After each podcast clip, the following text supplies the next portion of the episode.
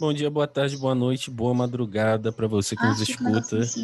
Estamos chegando aqui com Forever Young, esse podcast lindo, maravilhoso, né? Uh! Todo mundo ama. Hoje estamos testando aqui um, um vídeo. Vamos ver como é que vai ser. Dianara tá fumando. pra quem ainda para que eu tenho vendo. paciente que fuma. Ué, problema não, fumar. Fumar é só acelerar a morte, ué. Todo vai é. morrer um dia. Então... então, oi Bolsonaro, é você? Eu não sabia que você estava fazendo gravação de podcast agora. Todo mundo vai morrer, tá ok? Caralho, já começa bem, né? É, e aí, assim, hoje a gente vai falar sobre um tema que deu uma empolgada, né, no, no último podcast, que foi a questão do RPG, né? Abordar um pouco aí que relações são possíveis fazer entre psicologia analítica e RPG e o que, que dá para fazer, né? Nesse, nesse olhar junguiano a respeito do tema, certo? Certíssimo. O que é RPG, Jordan? É reestruturação Vamos eu sempre global. global. Sem... Sem ser esse, qual é o RPG? Não que esse RPG não seja importante, gente, mas assim, o RPG que a gente vai falar é outro. Esse episódio é, de... é dedicado especialmente para você, Rodrigo, que nas nossas sessões fala que viaja e não entende o que é RPG. Hoje a gente vai te explicar. Tá? RPG é Role Playing Game, né? Jogo de interpretação de papéis, ou como disse aí os pais e mães preocupados da década de 2000, um jogo do capeta, né? que você vai pro cemitério... cemitério... Não, Yu-Gi-Oh! foi o Gilberto Barros, né? Yu-Gi-Oh! o baralho do demônio. Mas o RPG teve todo o problema com o vampiro, cara, no final da década de 90, que falavam que era um jogo de gótico, que ia pro cemitério beber sangue em cima do túmulo.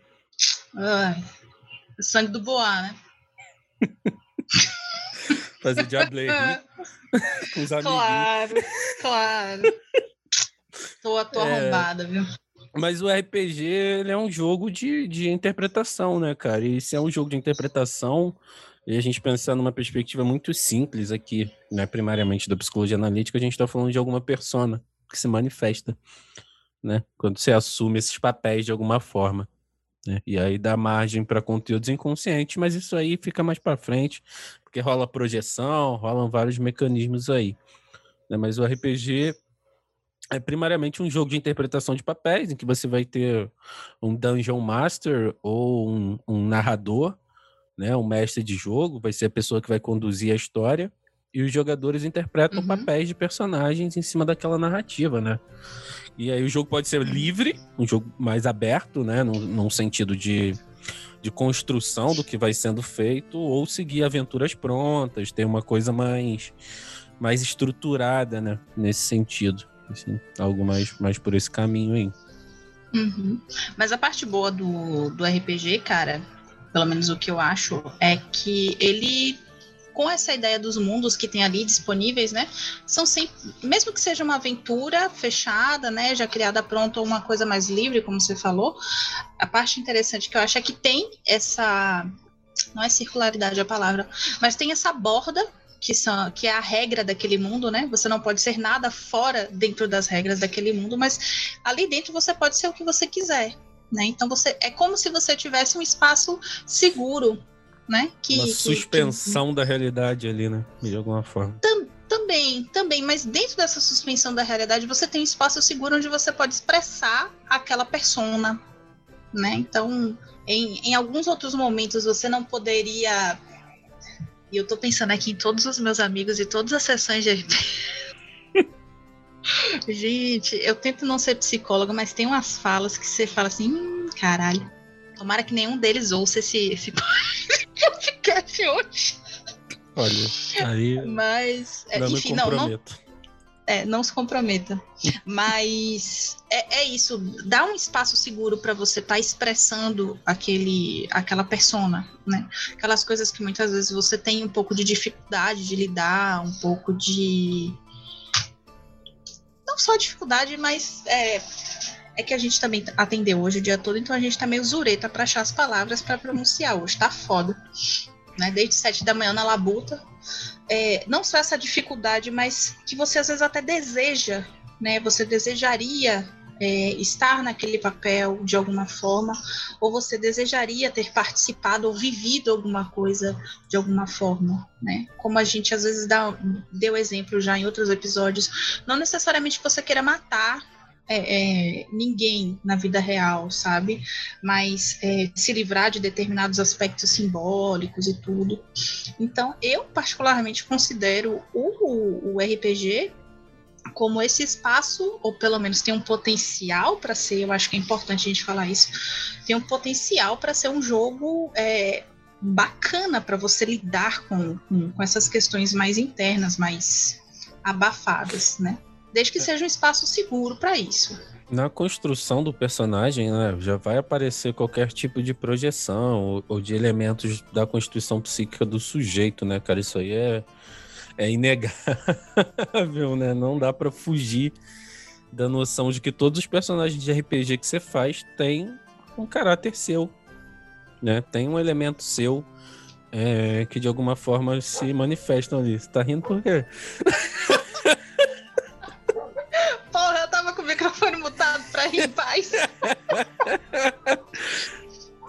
ah, não, tô rindo por nada, não. Tô por nada, não. Você quer um minutinho pra, pra poder. Não, eu tô, eu tô bem ótima. Eu tô bem tô ótima. Nenhum dos meus amigos que jogam comigo ouve, ouve meu podcast, então tá tudo bem. É, o importante é, é, entender que, assim, isso não quer dizer que essas características que estão manifestas ali sejam necessariamente problemáticas, né? Muito pelo Sim. contrário. Às vezes esse vai ser um espaço que você vai ter potencialidade, mesmo como você disse, de trabalhar aquilo, botar aquilo para fora. Pode ser uma coisa que você não lida bem, e aí, a partir do momento que você está interpretando aquele personagem, isso começa a ser algo trabalhado. Você pode introjetar algumas características disso para você. Né? Tem uhum. toda uma relação nesse sentido. Né? Assim, e aí que escapa, obviamente, somente de um olhar da psicologia analítica. Né? Você pode pensar aí, fundamentalmente, o psicodrama do Moreno como um, um elemento incrível de somar quando você olha para o RPG, né? Como um todo. É, mas a questão é que. É, tá aí, vamos pensar sobre isso depois? Ou deixar. Eu vou lançar a pergunta para a gente deixar no processamento basal. Será que o narrador, que é essa pessoa que, que, que vai conduzindo o jogo, e eu acho que é importante a gente explicar um pouco melhor esses papéis, né? Será que o narrador seria um ego auxiliar? Eu acredito que sem sombra de dúvida, na verdade, né? Porque você apresenta um, um, um contexto, né, para que o sujeito se manifeste e as, e as condições e questões dele se manifestem ali, e a partir do que está sendo apresentado, isso vai sendo trabalhado, né?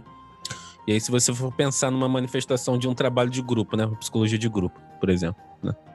É, você não tem uma transferência que é direta para o condutor do grupo né? Você tem uma transferência que é entre os sujeitos e entre as situações que vão surgindo ali. Sim. Né? Você não transfere pro psicólogo diretamente.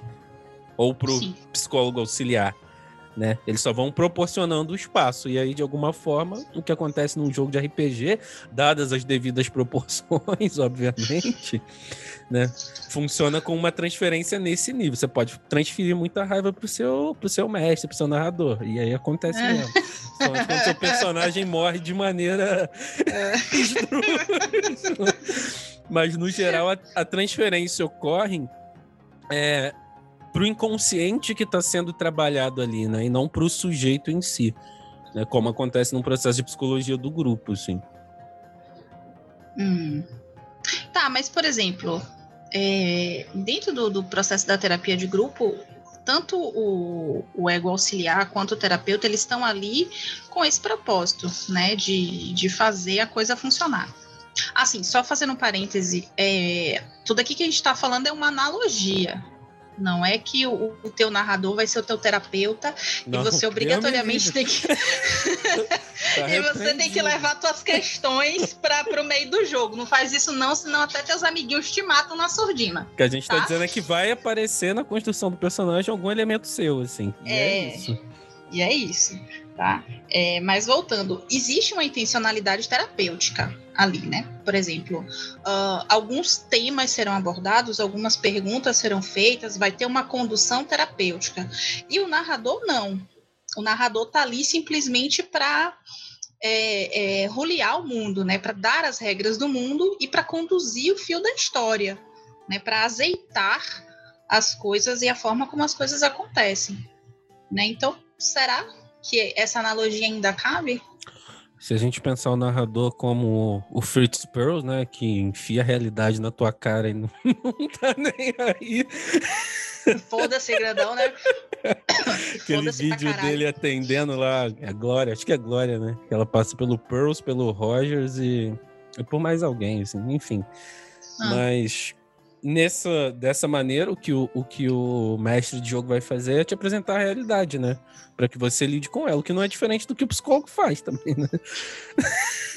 Sim. É. Quando a gente tá lá no setting, boa parte do que a gente faz é mostrar a realidade pro paciente, assim, é desvelar né, algumas situações que às vezes estão envoltas em fantasia, em projeção, e seja lá o diabo que for. Né? Então tem uma, um paralelo aí, né? Dos modos uhum. de agir. É, vá lá. Tá. Mas eu acho que para a galera entender melhor o contexto, a gente tem que falar um pouquinho do que são esses papéis. Né? Que a gente fala assim, ah, é um jogo de interpretar papéis. Beleza, a gente faz isso todo dia, todo momento, de certa forma, né? Porque a gente é uma, é uma persona diferente em cada um dos ambientes. Né? Então, a gente é uma persona atendendo, a gente tem uma persona em casa, enfim, a gente vai ciclando, isso não é, não é necessariamente patológico. É, mas dentro do, da dinâmica do jogo do RPG existem basicamente dois, dois atores, por assim dizer.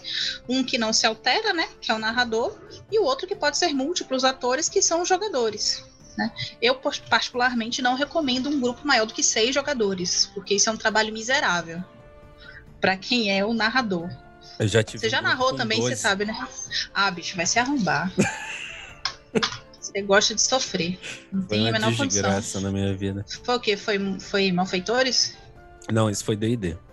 Ah, não, D&D que edição? que edição? 3,5? Caralho. Não, para, parabéns. Acabamos esse podcast. E o pior de tudo. Vai ser canonizada. Era nível épico. Ah, não. Sem condição. Sem condição sem a menor condição, você é louco. Mas sim, porque para entendedores, é, vocês acabaram de entender que o homem é foda.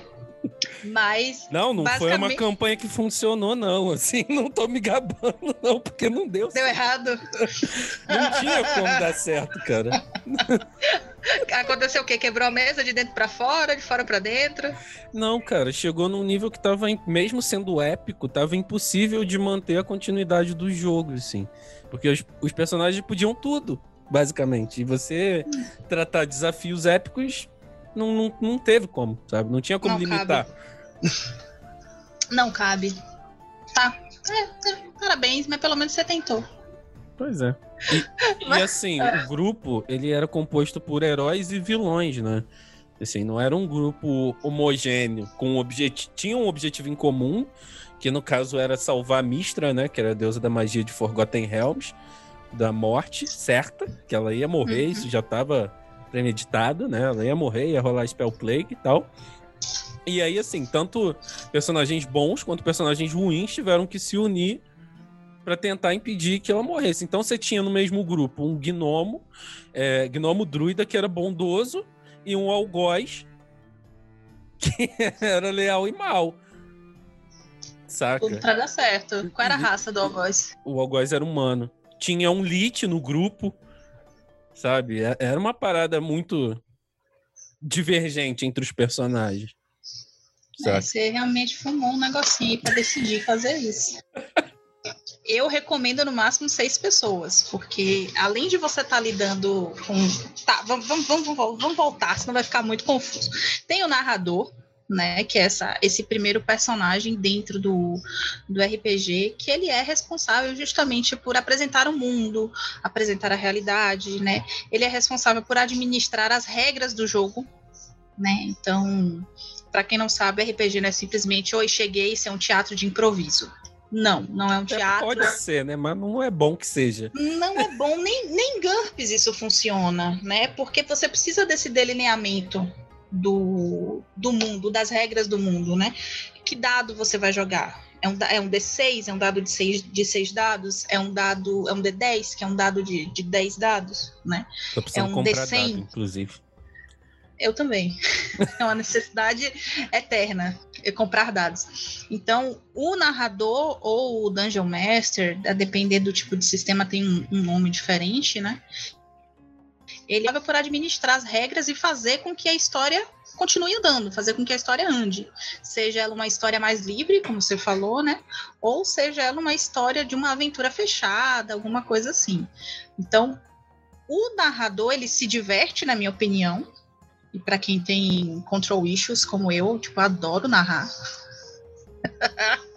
eu me divirto mais narrando do que jogando, porque eu fico muito angustiada sem conseguir resolver algumas coisas. É, é muito interessante, ele se diverte também, mas ele tem um trabalho muito maior, ao meu ver, porque ele tem que administrar todas as, as, jogadas, todas as rolagens dos jogadores, e ele tem que administrar todos os personagens que não forem os jogadores. Sim né?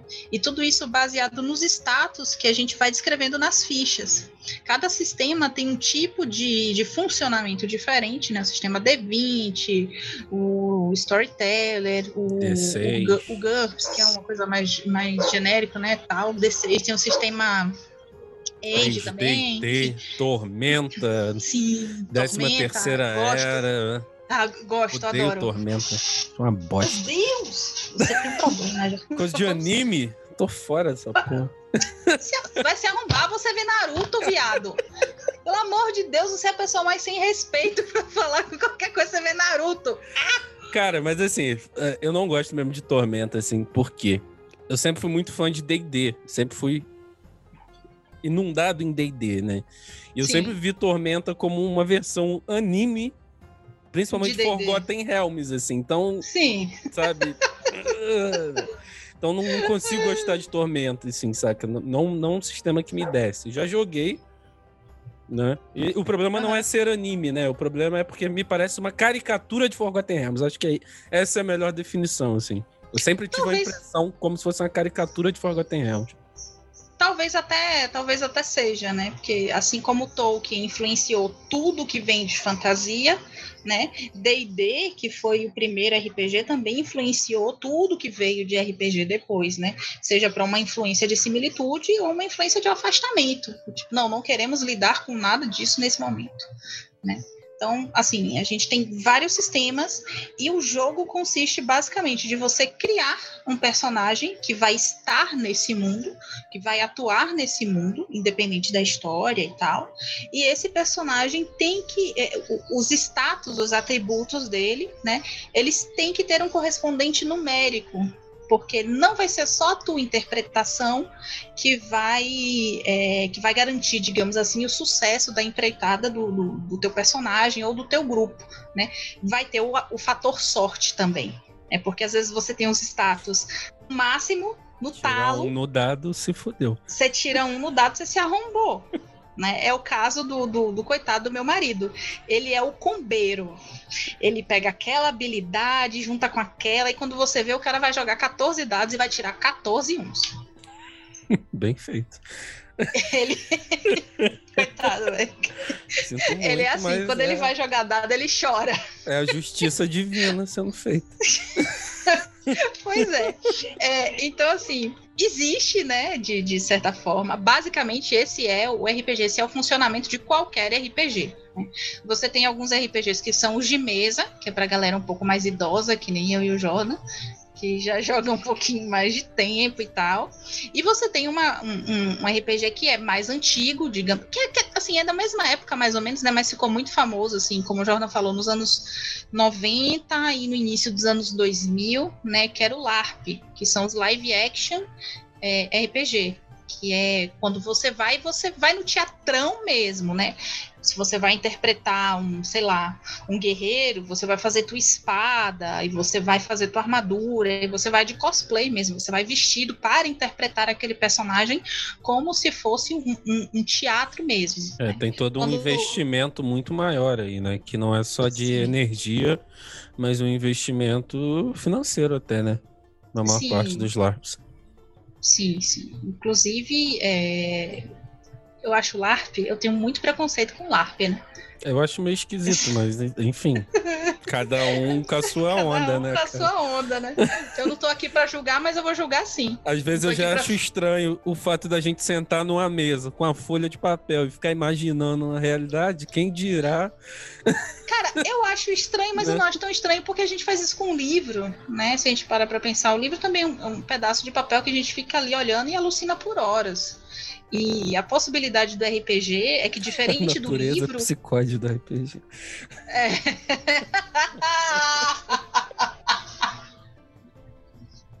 Esse xixi foi para os junguianos.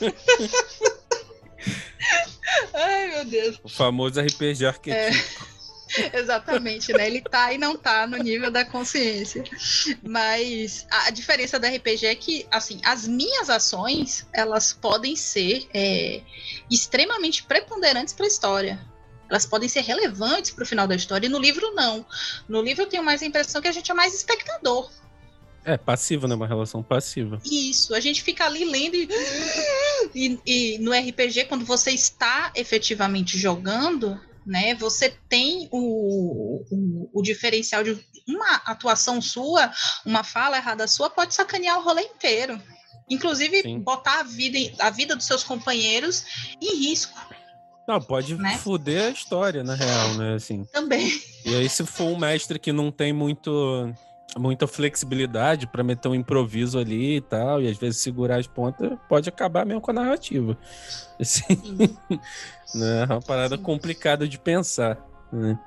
Mas é, é interessante porque nessa, nessa perspectiva, né, é, o RPG, ele. Ah, antes de fazer um parênteses, assim. Pra quem não tem conhecimento nenhum, nenhum, nenhum, nenhum, assim, tenta traçar um paralelo como se fosse um videogame.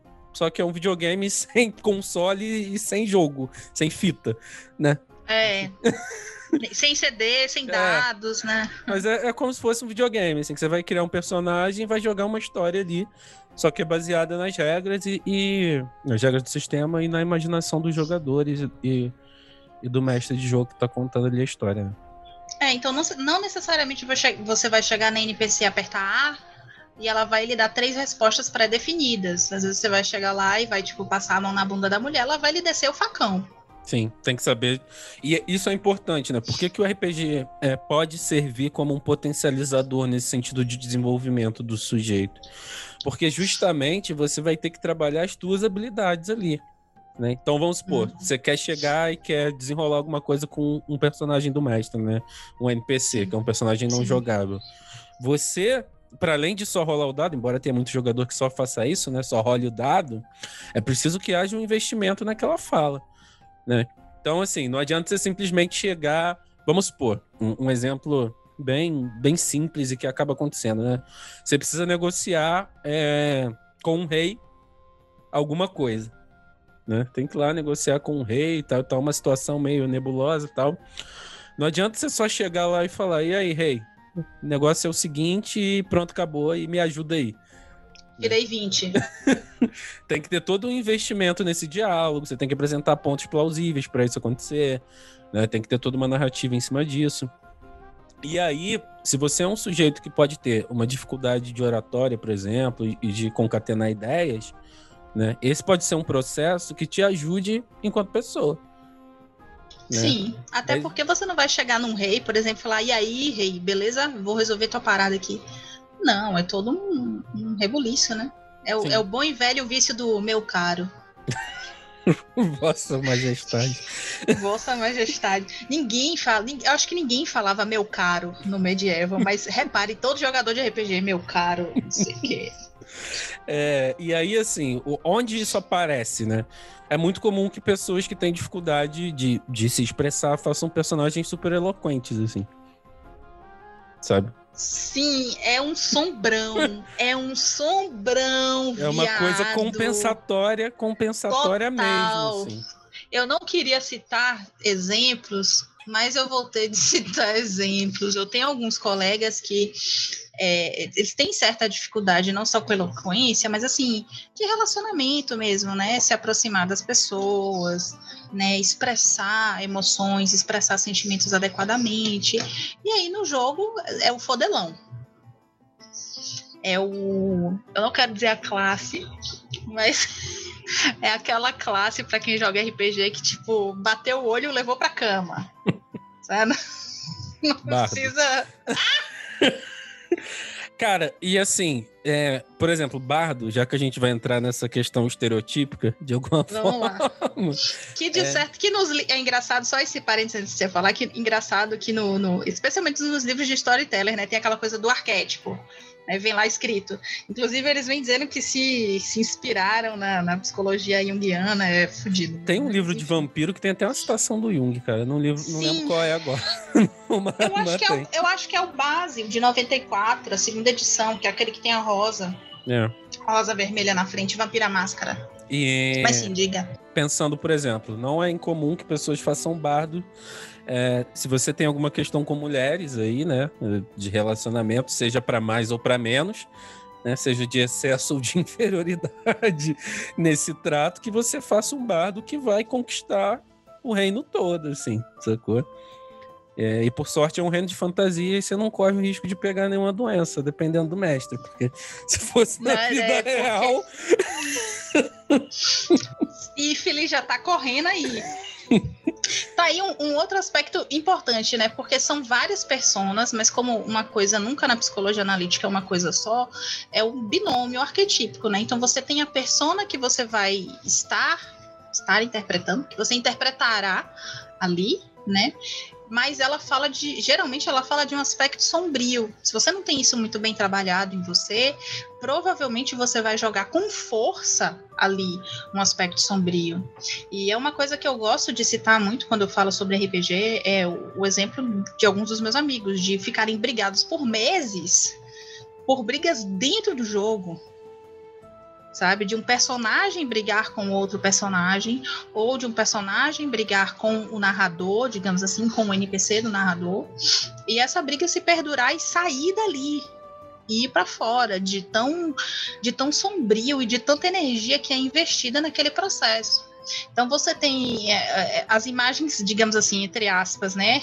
Arquetípicas clássicas. É o, o, o bardo fodelão, é o, o, paladino que é absolutamente moral. Você tem o ladino, o ladino que, tipo, quer. passa quer perna em todo mundo. perna em todo tá nem mundo. Rouba o próprio grupo que se foda. E que se for. se arrombem aí e vão embora, sabe? Então você tem, se tem essas coisas mais que o viram até mago piada, que é né? super inteligente. Sabe de tudo. Precisa Né? demonstrar sua grande inteligência a todo instante. É, e aí é, é- é- é engraçado, né? Porque vira essa dinâmica sombria, e quando isso não é bem trabalhado, quando você não tem uma confrontação é, interessante da sua própria personalidade no seu processo, né? Seja ele terapêutico, psicoterapêutico, ou, sei lá, de você se questionar mesmo, né? De você vivenciar quem você é de maneira mais consciente, isso vem com um sombrão, vem, vem com força dentro do jogo, né?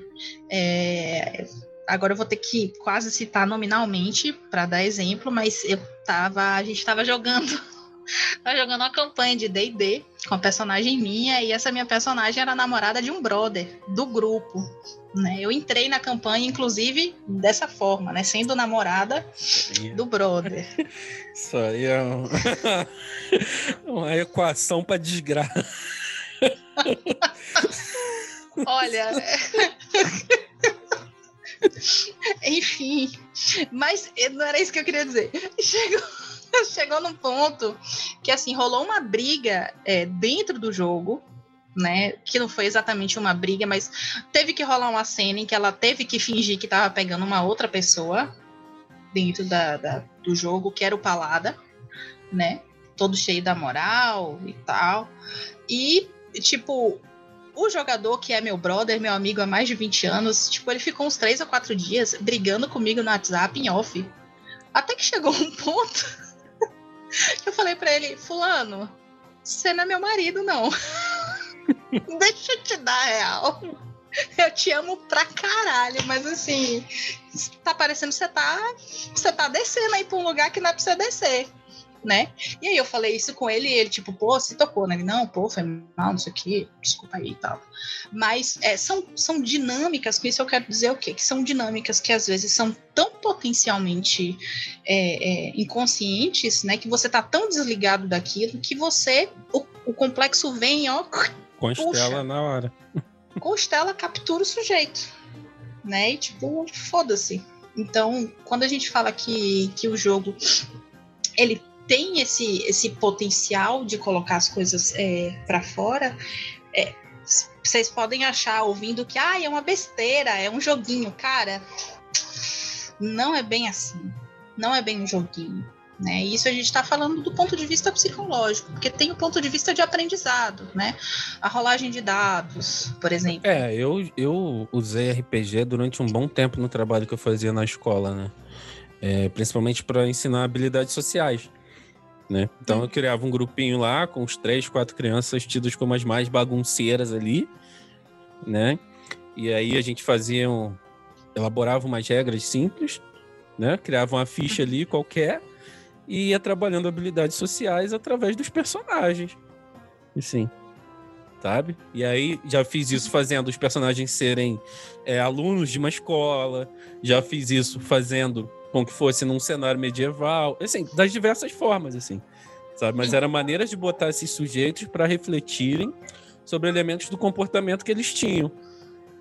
Né? Esse... Era muito plástica de fazer, né? Sim, sim. Esse que, que era na escola era justamente assim, ah, vocês estão no refeitório e aí alguém passa e te dá um empurrão. O que, é que você vai fazer? Saca? Uhum. Aí, ah, eu vou revidar, vou dar um soco nele e tal, não sei o que, rola o dado aí. Aí era só D6, né? Era uma coisa bem, bem simples. Só para dizer que tava tendo uma rolagem, porque o que interessava ali nem era isso. É, no, nesse caso aí, o interessante é você tirar eles da realidade, né? Tipo, Sim. colocar, projetar eles na fantasia, né? Tipo, Sim. rola um dado aí pra gente ver decolar. É, exatamente. Justamente para quebrar um pouco essa, esses mecanismos de defesa, né? E aí, ah, uhum. rola o dado aí. Aí, pô, você falhou, cara. Você foi tentar dar um soco nele, você escorregou, caiu lá e pagou um micão. Todo mundo que tava no refeitório começou a rir da tua cara, sabe? Depois a diretora veio, brigou contigo, não sei o quê. E aí a gente ia criando umas narrativas de elementos potenciais, assim, né? Sempre uma virtualidade de eventos que poderiam acontecer no mundo real. Assim, para trabalhar uhum. os elementos de habilidades sociais. Né? Ah, você vai ter que apresentar um trabalho. Né? Como é que você vai fazer e tal? Ou você precisa falar alguma coisa com a professora, como é que você vai fazer e tal? E assim foi indo, né? Foi um trabalho que durou algum tempo. Uh, alguns meses aí, no tempo que eu trabalhei. Num dos, das minhas passagens por escola, né? Assim. Mas aí é um uso do RPG de outra, numa outra perspectiva né? Sim, que, que conversa bastante com o educacional, né? Eu tenho visto o pessoal usar alguns sistemas, por exemplo, o, em algumas, alguns cenários, né? Tipo a BEA, que é a bandeira do elefante da Arara, é, inclusive para ensinar sobre geografia, sobre história. Né? Eu acho que a gente tem um livro de Abé aqui, tem, tem acho que o livro é uma aventura de Abé, que ele se passa no Brasil colônia. Então, tipo, nossa, que interessante, né? É, ao invés de estar lutando com um dragão, a gente desceu o cacete no Boitatá. com todo respeito, senhor Boitatá. Por favor, não venha me visitar Depois de noite. a vida desanda aí. Né? Ai, Deus. Desculpa, gente, mas eu tô falando do choco. Tá? Mas, mas assim, para quem, quem não sabe, né, para quem não tem ideia, como é que, que funcionaria, digamos assim, uma sessão, Jordan? Explica aí para nós. Bom. Como é que é esse negócio de jogar RPG? Primeiro a gente define sobre o que vai ser o jogo, né? Normalmente quem define é o mestre, né? Qual a história ele vai querer contar e convida é, as pessoas a participarem disso. Né? É, porque então... é uma narrativa colaborativa, tem esse negócio ainda também. Isso Sim. fala muito sobre não ser egoísta e, e lidar com essas coisas. É, e aí, a, a, partir daí, né, você define, faz a ficha, né? Tem toda a questão de fazer a ficha do seu personagem, que é esse momento de criação, onde seu inconsciente vai estar tá muito presente ali. onde seu inconsciente vai estar tá muito presente ali se manifestando e tudo mais. E aí você começa o jogo. Né? Vamos supor aqui que a gente estivesse jogando é, qualquer coisa, né? E eu fosse o mestre e a Indianara fosse a jogadora, assim. Então eu ia narrar para ela, né, a situação. Tipo, ó, são, é sexta-feira, 8h20 da noite, você tá sentada na frente do computador. Né? De repente, oh, de repente você olha pela janela e percebe que tem alguma coisa acontecendo, assim, né? E esperar uma reação dela, né? Assim.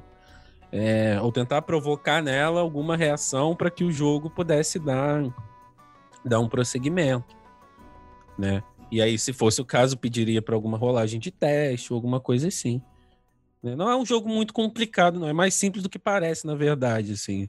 Quem uhum. se ferra mais com isso é sempre o mestre, porque ele tem que estar muito mais atento às regras do que os jogadores, né? Mas no geral, não é um jogo tão difícil. Sim.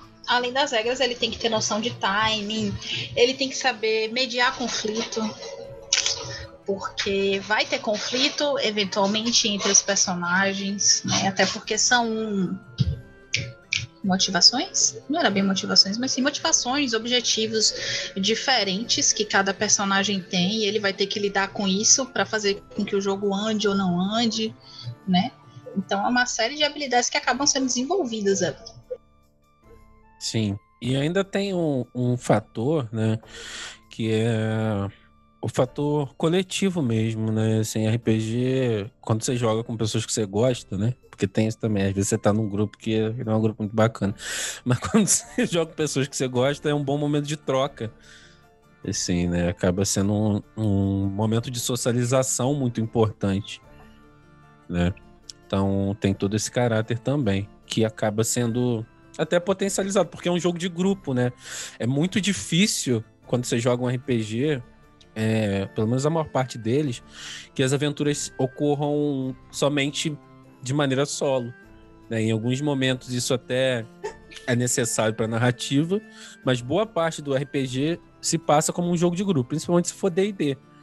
D&D né? é um jogo de grupo. Ou até mesmo algumas crônicas é, de World of Darkness se passam no coletivo, assim. Você vai ter os solos dos personagens e tal. Falando aqui dos dois é, mais mainstream, né? Por assim dizer, que é o World of Darkness e D&D, né? Mas boa parte do, do jogo é em grupo, é, é grupal. Então isso te força a ter que trabalhar algumas habilidades sociais mesmo, de coletividade, né? Pois é, eu já joguei num grupo, vamos trazer experiências de vida aqui, né? Eu já joguei num grupo Fala que, que eu te escuto. Ai, eu já joguei num grupo que assim era muito difícil porque o narrador não tinha nenhuma dessas habilidades sociais para estar tá regulando o grupo, ajudando o grupo. E para piorar a situação toda, ele passava o tempo todo assim, ó. Aí era assim, aí ele fazia assim, aí fazia assim, tem mais, ainda fazia assim. Que merda, hein? É, todos esses assim, assim, assim, ele ficava enfiando o dedo no nariz, fazendo bolinha na frente de seis outros adultos, né? E comendo bolinha de meleca. Então, realmente fica, fica difícil, né? Então, é, é, um, é um espaço que é bastante interessante, né? E que a gente pode correlacionar com uma penca de coisas de psicologia analítica. Quando que você né? começou né? Jogar RPG? Como é que foi essa experiência inicial? Aí? Aí você me engatilha. eu tô tentando manter o aspecto profissional, aí vem um jornal me dá uma, uma pingada por trás que é foda. Eu comecei. Você quer saber como eu conheci ou como eu comecei a jogar? Pode ser os dois, é. Tá. Eu conheci porque eu gostava de um menino na escola na época e ele me apresentou o jogo uma vez. Ele me emprestou um livro de Vampiro à Máscara. E... Já começou na trevosidade. Começou no cemitério. Bebendo vinho no cemitério, ouvindo Slipknot. Na, não, eu detestava Slipknot. Eu continuo detestando, mas enfim. Né? Mas sangue do Boa, realmente. Mas cemitério não. Sempre tive cagaço de cemitério. E ele me emprestou o livro e eu comecei a ler e eu achei a proposta interessante, mas eu achei o sistema, eu achei as regras muito difícil de lidar, né? Essa coisa de ficar rolando dado e você fazer conta, e porque o, o World of Darkness ele era um pouquinho mais complicado antigamente, né? Você tinha que os dois rolarem e você diminuía dos dois, e aí hoje tá mais simples, né? Hoje você já reduz previamente a defesa do, do personagem só quando, quando necessitar, né? Quando o teste for repetido, a gente conta sucessos. A gente tinha que fazer as paradas de dados contrárias e tal. É, caralho, hoje em dia tá mais simples, eu prefiro essa, essa revisão de regras. Então eu conheci assim, né? Jogar, jogar, jogar. A primeira vez eu tentei narrar pra mim e pra uma amiga minha. Com a bosta. Com cocô. E aí depois eu fiquei um tempão sem jogar e jogava esporadicamente, uma sessão ou outra que, que rolava, e assistia muitos jogos né, do, dos meus amigos, e esse, esse meu amigo, ele. ele de vez em quando me contava algumas Nesse coisas. momento só eu tô vendo a sua expressão, então. Graças a Deus. Tranquilo. Ai, é, enfim. Eu ainda tenho contato com esse, com esse amigo. Mas eu não posso falar muito mais do que isso, né? Porque, enfim. Ele, inclusive, narrou uma última sessão pra gente ano passado. Mas tá tudo bem. Inclusive, teve uma cena com o ex-namorado que foi muito tensa, mas não vamos entrar sobre isso, não vamos engatilhar a psicóloga, mas vamos lá. E aí, depois eu comecei a jogar com, com outro grupo e tal. E depois eu fui jogando, né, em, em grupos mais esporádicos, sessões, é, é, campanhas um pouco menores, né? Porque às vezes quando a campanha é livre fica uma coisa meio sem prazo. Você vai jogando e a coisa vai crescendo, e a coisa vai crescendo até a vida bater na porta, né? E tipo, as pessoas começarem a se desencontrar por conta de horário e tudo, ou enjoar mesmo da campanha e tal. Então foi mais ou menos assim.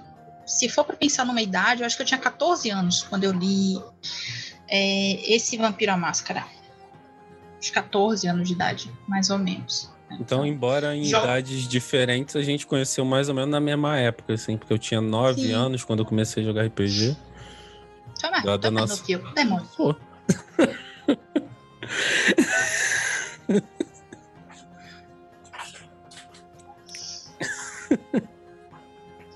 Esse foi o podcast.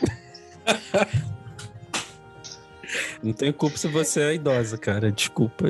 Caralho, eu não sabia que você era de 9 anos de idade, eu 14. 14. Eu... É, tá bom, tá bom também. Eu comecei com um Pokémon, cara. Na real, assim, mas foi. Eu tinha um amigo que jogava RPG já, assim, na quarta série na época. É, mas não jogava RPG de Pokémon. Ele conhecia um pouco e tal. E aí tinha uma revista Nintendo World que vinha com os status de todos os 151 Pokémon, assim, todos os ataques que eles aprendiam. E aí ele queria jogar alguma coisa de Pokémon. E aí a gente pegou aquela revista, xerocou é, várias cópias, né? De, de, das fichinhas dos Pokémon, dos status. e, criamos um RPG em cima Piratão. daquilo, assim, né? Que, que basicamente era só um D6 né? Porque também era só o que a gente tinha acesso. É, e aí quando você encontra, você começava com um Pokémon, e aí quando você encontrava outro Pokémon, você ia lutando. Ia rolando dado, ia vendo se acertava, diminuía a vida e tal. Mas não, não era um sistema em si, né? E aí, durante muito tempo foi isso, meu contato com RPG, assim, dos 9 aos 11 anos, a gente ficou jogando isso. E eu uhum. tentava introduzir o máximo de pessoas do meu círculo para isso também, né? Sim. E aí, com uns 11 anos de idade, eu conheci 3D&T. E aí comecei a jogar 3D Aí fui jogar. Você começou a jogar DD, viado, que tu conheceu 3D é, T, você deveria ter conhecido Tormenta antes. Conheci. Assim, conheci o, as revistas de Tormenta. Não o, o sistema de RPG. Né? Certo. E aí, com esses 12 anos, eu fui jogando 3DT, jogava Medabots, Mega Man, porque 3DT era basicamente isso, né? Você é um bebê, meu Deus! e aí, com 13 anos, eu conheci D&D. Então, tô desde os 13 anos até agora jogando D&D, cara. Tô chocada! Tenho 22 anos de RPG, cara. Caralho! Viado, quando você tava aí, eu já tava apaixonada pelo negão da Urden. Eu tava louquíssima querendo dar. Da Urden você catando Pokémon. Pois é, cara. Aí conheci D&D com 13 anos. É, na época tava lançando o 3.5. 3,5? Sim. Porra, viado. Foi aí. Desde então. Gente, eu tô me sentindo muito velha, porque assim, ele tá dando um parâmetro de, de idade que, que, que, porra, é muito diferente, né? Porque você lê, por exemplo, ele teve seu primeiro contato foi D&D, meu primeiro contato já foi Vampiro, né? Anos 90, então tinha assim, era tudo potenciali potencializado por Buffy, por Angel, sabe? Então você tinha, em 94 você teve entrevista com Vampiro, então, sabe, muita coisa de Vampiro à Máscara, inclusive no livro, né, na introdução ali no livro tinha, né, que foi, muitas das coisas foram inspiradas no, no, no universo da Anne Rice e tal, então tinha aquele clima meio gótico, trevoso, né, então era uma coisa esperada da minha época de adolescente, né, você tá com, com as unhas pretas, atacada, todo de preto na cara, e usando preto em Salvador, desgraça, kids, puta que pariu, é uma, é uma diferença de idade muito, muito grande, cara. É, cara, eu comecei a assim, jogar RPG nível... pra pegar Pokémon, cara. Ai. Meu nick no Mirk era Lady Ventru. Cara, eu fui conhecer o World of Darkness já bem mais velho, assim. Eu devia ter uns 17 anos. Eu tinha amigos que jogavam, mas eu nunca tinha tinha jogado, assim. Fui, fui conhecer com 17, 18 anos, praticamente, World of Darkness. É porque tinha aquela coisa também do... Os pais tinham muito medo, né? Porque, como você falou, foi uma época que, que, que rolou algumas coisas bem estranhas, assim, e que realmente É, falava que RPG era ritual RPG. satânico, né, cara? Assim, tinha toda essa associação. Gente, se vocês pararem para olhar uma mesa de RPG, vocês vão dar muita risada, velho. Porque é tipo, um bando de gente ou muito magra, ou muito gorda, ou fora do peso, para mais ou para menos. São os excluídos da sociedade. São, são literalmente os excluídos da sociedade que ficam ali, tipo, alucinando, né? É, comendo um bocado de coisa gordurosa, bebendo umas coisas muito estranhas, tipo refrigerante, gube, dolinho, porque nem todo mundo tinha dinheiro para comprar Coca-Cola. Tem então que fazer inteira para comprar um refrigerante. É, cada um dá uma moedinha aí de não sei o quê, para ir um, um filho da puta lá e comprar e voltar. E quando você vê um bando de sacana com, com lápis, borracha e um bando de dados esquisito na mesa, berrando. Você não tomará tal lugar. tipo, nossa, que satânico. Parece um hospício. RPG é um mini Parece. hospício. Parece. Sujeito um gente... surto, um surto coletivo, né? É, é interessante você falar isso porque é quase isso mesmo, né? Porque é um bando de complexo rodando ali, né? É, é, agindo ali de, de outras formas. Sim. E agora que a gente está jogando uma outra, uma outra campanha, a gente está jogando Curse of Strahd, né? E a gente está jogando essa outra campanha e eu estou escrevendo as histórias da campanha, né? Pelo ponto de vista da minha personagem e tal, que foi o gatilho da campanha. O filho dela foi sequestrado por Strade. Então, tem sido uma experiência completamente diferente, né? De jogar com 35 anos, uma coisa que a gente joga desde os 17, 18. Esse tom das narrativas, ele muda muito, né, cara? Assim, e, e, aí a gente falando da questão dessas projeções, o meu primeiro personagem de D&D, lá com 13 anos, ele era um, é, um personagem clérigo, é, clérigo místico, né? Então ele estava interessado tanto nos aspectos religiosos da parada, quanto nos aspectos do misticismo né? Tinha essa dualidade. E foi um momento da minha vida que eu tava assim, super ateuzão, tá ligado? Tipo, eu não acredito em porra nenhuma. Se fuder. Caralho. que tinha um personagem que tinha um super interesse por essas questões religiosas e do oculto. Sim, porque o, o, clérigo, galera, só pra vocês entenderem, ele é tipo o sacerdote, ele é o padre do, do grupo. Padre ele, de guerra. Ele é, um, é, ele é, um, padre de guerra, ele é um padre mais da época das cruzadas, sacou? O cara que pega o, o a espada e parte para cima do inimigo e invoca as forças divinas para ajudá-lo no processo. É, a minha primeira personagem de D&D, efetivamente, eu estou jogando com ela no momento. Então são dois momentos de vida completamente diferentes. Está sendo, tá sendo uma experiência até muito interessante. Meu muito primeiro personagem de vampiro curioso. foi um Malcaviano. Na verdade, acho que eu só joguei de Malkavian em vampiro. não, não lembro de ter jogado com nenhum outro clã. Acho que só joguei de Malkavian. É, isso a gente tá, tá falando mais do, do, dos personagens e do contexto. É... Essa cara seria ótima se esse vídeo fosse pro YouTube, fazer uma thumbnail. Não faz isso comigo, porque senão as pessoas vão saber das coisas. Não faz isso comigo. Que assim, a voz a gente disfarça, né? Mas expressão facial. Vai cair lá no metaforando. É. Nossa senhora. Eu nunca mais jogo RPG com os meninos na vida. Bom. Como é que a gente Fala retoma um isso agora? Vou te dizer como é que a gente retoma isso, né? A gente fez uma pausa. É, a gente retoma isso falando um pouco do de como funciona o processo da projeção dentro do jogo e do mecanismo de defesa, porque a gente falou bastante sobre persona e sombra, né? Sobre como como esse jogo tem um potencial muito grande de fazer com que o, o, o complexo puxe a gente, né? Com que ele tome a, a, nossa personalidade naquele momento e que isso tem reverberações para além do momento do jogo, né? Então acho que seria bacana a gente falar um pouco sobre projeção e mecanismo de defesa. Beleza. Beleza? Então como é que funcionaria o mecanismo de defesa aí com os personagens? Cara, não sei, é, é, essa é uma questão um pouco capciosa, eu acho, né?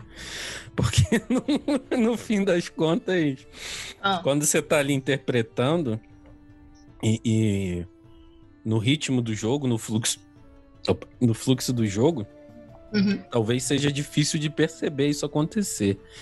Né? Mas se a gente está falando aqui de elementos de complexos da constituição do sujeito, que de alguma forma podem estar projetados ali, uhum. certamente quando você se deparar com um tema que para você sujeito é um tema sensível, né, existe a chance de que isso engatilhe aí algum elemento que possa subir aí, passar mais perto da consciência e, e trazer algum dos teus mecanismos de defesa, né?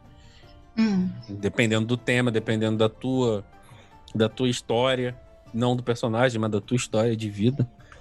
Você já viu, você já viu aquele meme que diz assim que jogar RPG na verdade pro narrador, né? Pro narrador jogar RPG na verdade é passar quatro horas lidando com, com os transtornos e traumas de seis pessoas enquanto você faz uma voz de goblin. Nunca vi isso. você nunca viu isso? Não. Desculpa, é que esse é, é, maravilhoso, porque às vezes, né, a gente pode é, cair um pouco nessa situação. Né? Não que jogar RPG seja psicoterapia, a gente já disse isso milhões de vezes, mas ele pode ser terapêutico na medida em que nos coloca em contato com esses conteúdos de uma maneira, como você falou, né, meio psicoide, mais ou menos consciente de algo né? Então a forma como acontece uma situação X no jogo, a forma como o meu personagem reage no jogo, querendo ou não, vai ser atravessada e vai me atravessar enquanto pessoa, vai ser atravessada pelas minhas experiências de vida, né? E eu serei também atravessada por aquela situação. Porque afinal de contas, é, eu acho que mesmo quando você é um ator, quando aquilo é tua profissão, é, é, você é atravessado, né? Você, a gente tem vários exemplos disso. Os melhores atores são aqueles que, na verdade, padecem né, do, do, da influência arquetípica, digamos assim, da energia dos seus personagens. É, e né, se a gente for é, puxar tem... pro Heath Ledger, por exemplo, né, você... o Jack Nicholson também, diga.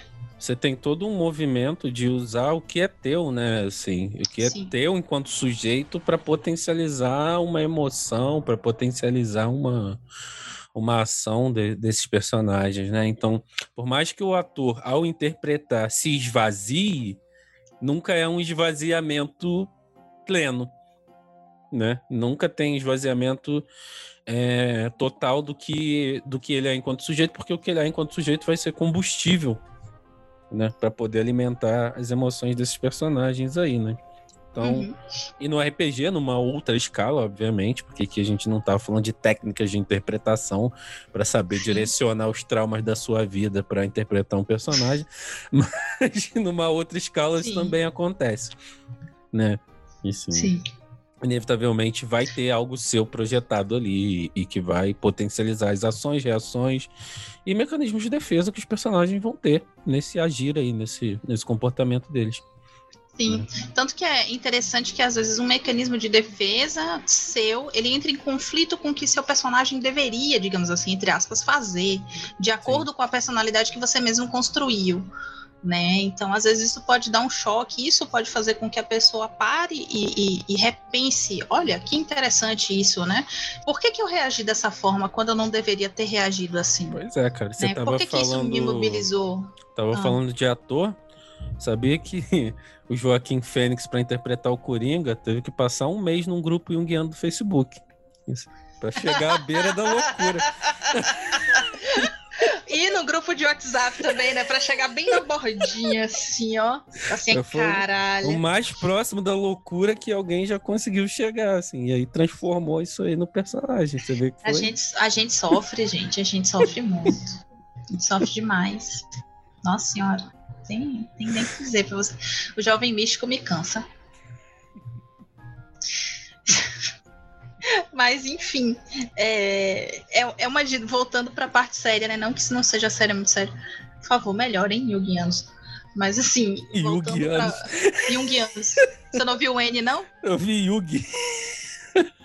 Então, vamos falar claro. Jungianos. Melhorem. É, porque puta que pariu, é foda né? E eu acho interessante quando a gente pode se utilizar, e eu não estou falando isso dentro de, de, uma técnica mesmo, né? Porque você, existe a técnica do, do, do, do roleplay, como você falou, né, dentro do psicodrama, em que a gente vai é, colocar ali, num, se colocar naquele lugar, na, naquela cena, né, montar aquela cena para que a, ocorra um processo catártico e a catarse seja trabalhada ali de uma maneira saudável, de uma maneira mais plena, né? O jogo ele possibilita pelo menos deveria possibilitar que existisse esse espaço seguro para que, que o sujeito entre em contato com essas questões, né? Porque vamos pensar o seguinte: é um jogo, mas é um jogo que você não vai jogar com pessoas desconhecidas. E geralmente o RPG não é um jogo competitivo. Né? Você se une com mais 3, 4, 5, 12 pessoas, tá mesmo que sejam 12 pessoas antagônicas, né?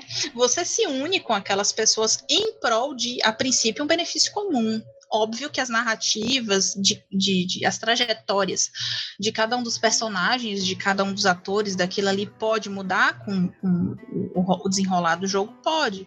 Mas, assim, inicialmente a ideia é ser um jogo cooperativo. Então vocês vão, é, é, digamos assim, vocês vão se suportar em muitas coisas, vocês, não, vocês vão se dar suporte em muitos momentos, né? Então, uma coisa de, de, de colocar para fora, num espaço seguro, com pessoas que você confia, o que está rolando. E eu acho bem interessante que na minha época não tinha isso, talvez na sua também não, não sei.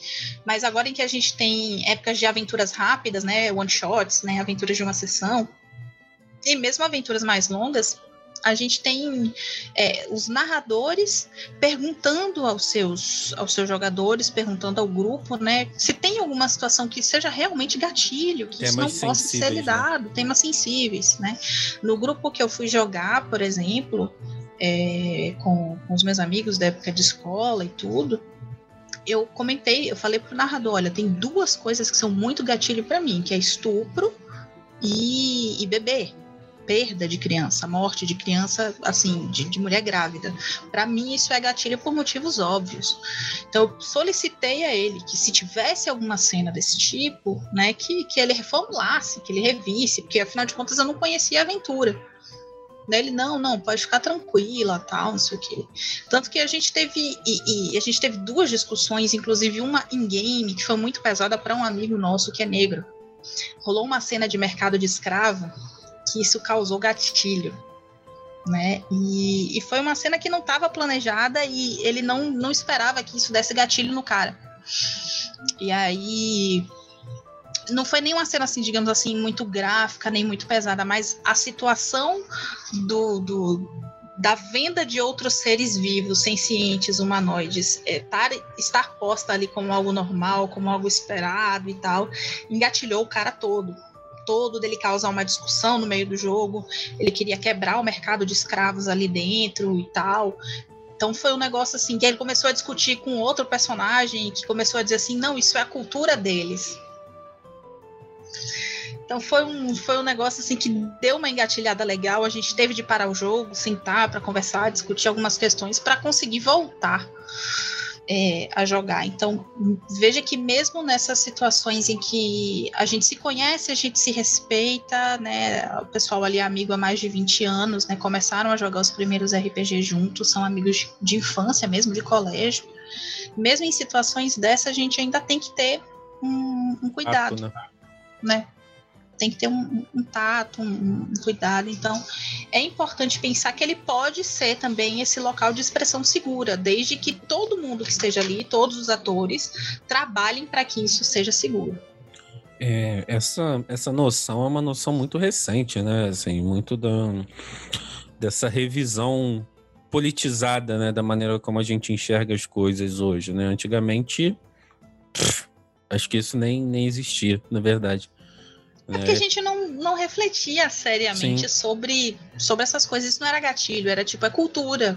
Sim. Ah, é cultura, em alguns países da África, mutilação genital feminina. Sim.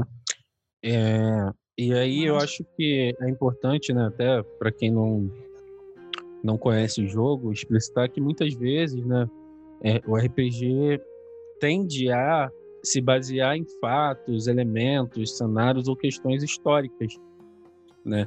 Então, dependendo Sim. do cenário e dependendo da narrativa que o mestre está contando ali, é, ele pode tentar uhum. se ater mais, né, as coisas é, num uhum. sentido histórico. E aí isso não necessariamente precisa ser uma justificativa, né? Mas às vezes alguns mestres usam como justificativa para poder cederem esse limite.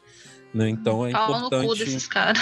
É importante ter esse diálogo com os jogadores, né? Justamente para que o jogo seja um espaço agradável, assim, porque é, é muito desagradável, assim. Por exemplo, é, eu sempre tive em mesas que tem mulheres, uhum. né? E é muito Sim. difícil para uma mulher estar tá numa mesa que só tem homem. Sim. Sim! Sabe? Vira um espaço que passa a ser desagradável, assim. A é... depender da situação, sim. Pois é, né? Porque aí, principalmente se ela é uma personagem feminina no meio de personagens masculinos, né? Porque aí ela vira meio que um, um, um pedaço de, de, bife ali, né? A ser disputado por outros personagens, assim. É ah, se ela for uma estranha, feiticeira, né? então, nossa. Foi muito específico. Tá tudo bem.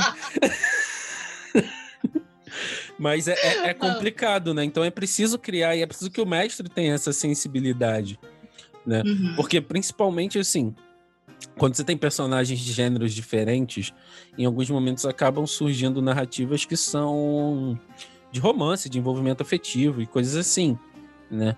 Mas isso não precisa ser o que norteia a história, assim. Então é. não é porque tem uma personagem feminina na mesa que ela precisa e virar... Mesmo, e do mesmo gênero também. Sim, não precisa virar interesse amoroso de alguém. Sabe? E isso às vezes acontece em algumas narrativas. Assim. Então, é, quando a gente fala que é um jogo para trabalhar habilidades sociais, é porque é um jogo que reflete muito a nossa conduta socialmente mesmo, assim. Uhum. Né? Porque esses espaços e falas de machismo se refletem dentro do jogo, né? Homofóbicas Sim. se refletem dentro do jogo, racistas se refletem Sim. dentro do jogo. Né? Então é um espaço que tudo isso pode ser trabalhado e pode vir a ser ressignificado de alguma maneira, né?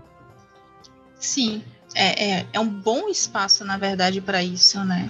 Para que a gente até consiga não só é, ter uma nova visão, mas para que a gente consiga enxergar. Então, por exemplo, para para mim e para esse jogador específico, a dinâmica da, da a dinâmica escravagista ali incomodou na pele. Para outras pessoas, não, isso é cultura. Não fazia o menor sentido aquele incômodo, sabe? Então é uma oportunidade, é, desde que bem aproveitada, né? E desde que a gente também tenha, tenha uma coisa muito clara na cabeça. É um jogo, tá? Então é para ser divertido, é para ser legal, não é para ser pesado. Ele pode lidar com temas pesados, como alguns jogos lidam com, com temas pesados, né? Eu acho que algumas campanhas também, tipo é, Decida ao Averno, ela deve lidar com umas questões morais bem, bem interessantes, né? É, Fora do Abismo também. É, então, não é que não, a gente não possa tocar nessas questões, mas é, a gente tem que tocar com cuidado e refletir e lembrar. É um jogo. A partir do momento que fica pesado o bastante, que você não só não consiga se divertir, mas que você não consiga dialogar, interagir com as pessoas, deixa de ser um jogo. Né? Entra numa, numa outra esfera que aí talvez precise de atenção. E outra coisa, se você perceber que algum coleguinha seu tá jogando RPG, ele não tá legal, ele tá fantasiando a ponto de, de não sair completamente daquele, daquele personagem, daquele esquema, daquela situação, acho que tá na hora de você sentar e conversar com o coleguinha e indicar o coleguinha a pedir ajuda. Sim. Né? Porque ele é um jogo com potencial tão grande, mas tão grande. Eu acho que nesse tempo de podcast aqui a gente só passou por cima do que a gente poderia ter falado assim com, com extrema profundidade. Ah, certamente sabe? vai ser um, um, tema que a gente vai retornar com, com um pouco mais de, de atenção, né, futuramente. Assim, acredito que, que, que esse espaço é um espaço necessário, inclusive, né, para a uhum. gente falar do tema de outras perspectivas, inclusive. Né? Sim, sim.